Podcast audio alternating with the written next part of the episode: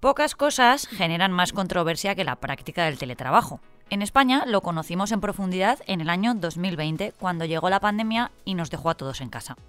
Los que tuvimos la suerte de poder seguir haciendo nuestra faena desde el salón, pudimos seguir en activo. Los que no, pues ya sabemos que corrieron peor suerte. Pero en aquel momento, esta manera de trabajar sin ir a la oficina supuso la salvación de muchas empresas. Con un ordenador y una conexión a internet, pudimos seguir adelante con muchas de nuestras tareas. Pero con la vuelta a la normalidad, el teletrabajo volvió a dejar de ser una opción y todos volvimos de inmediato a la presencialidad. Bueno, todos no, claro, porque hay empresas que se dieron cuenta de que no necesitaban tener a todos sus empleados en las oficinas, que la medida ayudaba a conciliar y que incluso podían contar con trabajadores de otras partes del mundo. Pero vamos, que el panorama en este asunto sigue siendo desolador a nivel público y privado. Pero ahora le damos un repaso. Soy Marta Hortelano y cada día, de lunes a viernes, quiero darte buenas noticias. Así que si necesitas un día sin sobresaltos, este es tu lugar seguro. Los buenos días, un podcast diario para ponerte de buen humor. La palabra teletrabajo se convirtió en una de las más populares del año 2020, y aunque muchos la asocian a trabajar desde casa, en pijama y pantuflas, la realidad queda muy lejos de esta definición. Pero la fama, desgraciadamente, deja imágenes más cercanas a eso.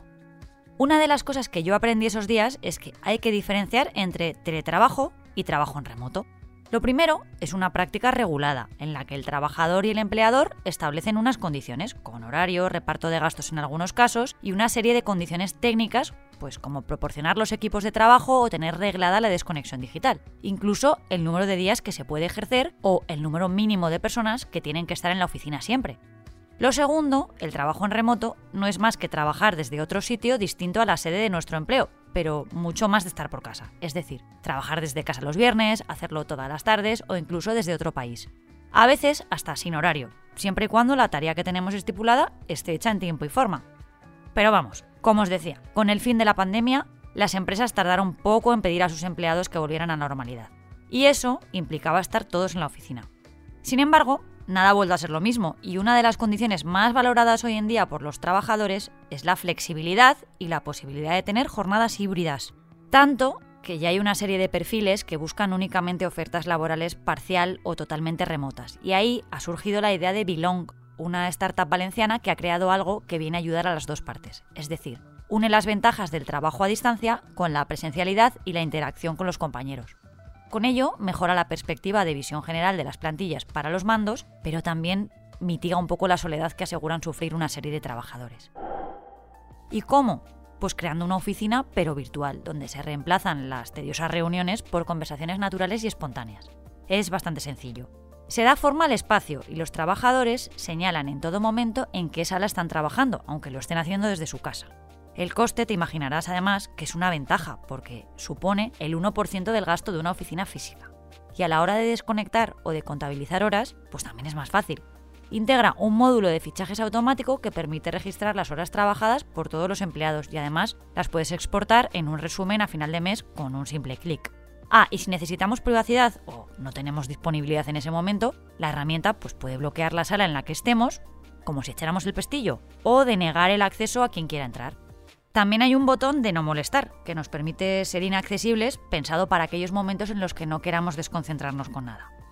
No sé, me ha parecido una buena solución para quienes quieren mantener la esencia del trabajo presencial, pero no se prefieren dar ese voto de confianza a sus plantillas. Y tengo ya que a Luis, nuestro biógrafo. Hola, Luis. Hola, Marta. Hoy tengo cositas chulas que contarte. Pues oye, no perdamos más el tiempo. Bueno, pues vamos allá. Como estamos en medio del otoño literario, Marta, a partir de ahora, una de mis personas extraordinarias de cada semana será un escritor o escritora de Valencia. Esto lo hago porque los escritores son personas que buscan subsistir de un oficio que no da de comer a prácticamente nadie.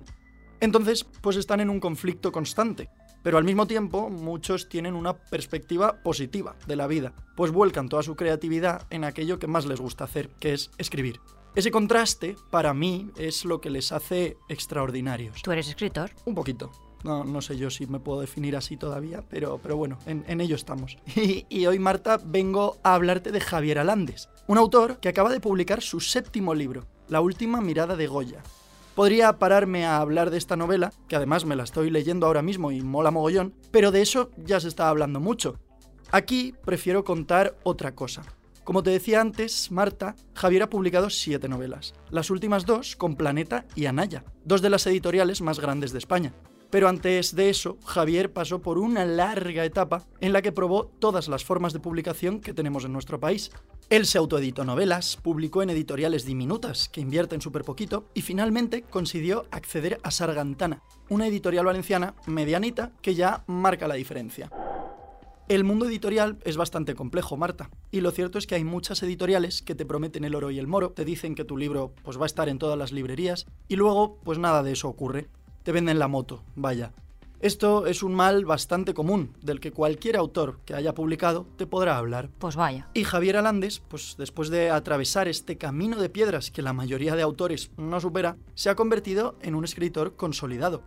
Yo he querido preguntarle de dónde le viene esta pasión por las historias, y me ha dicho esto. De pequeño, mis padres me apagaban la luz a eso de las 9 de la noche para dormir. Entonces yo sacaba una pequeña linterna, me tapaba con la manta y continuaba leyendo esos libros ilustrados de Editorial Bruguera, que eran mitad novela, mitad cómic, y me di cuenta de todas las emociones que me provocaban las historias.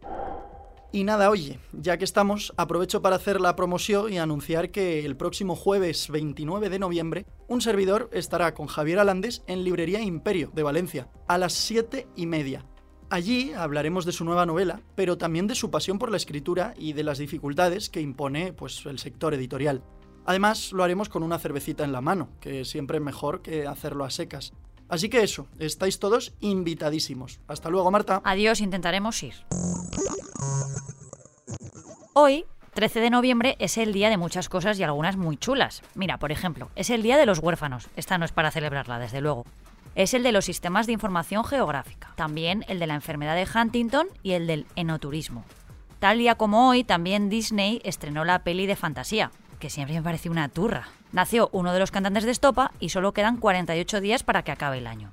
Sin embargo, yo esta ventanita que tengo aquí se la voy a dedicar a otra efeméride.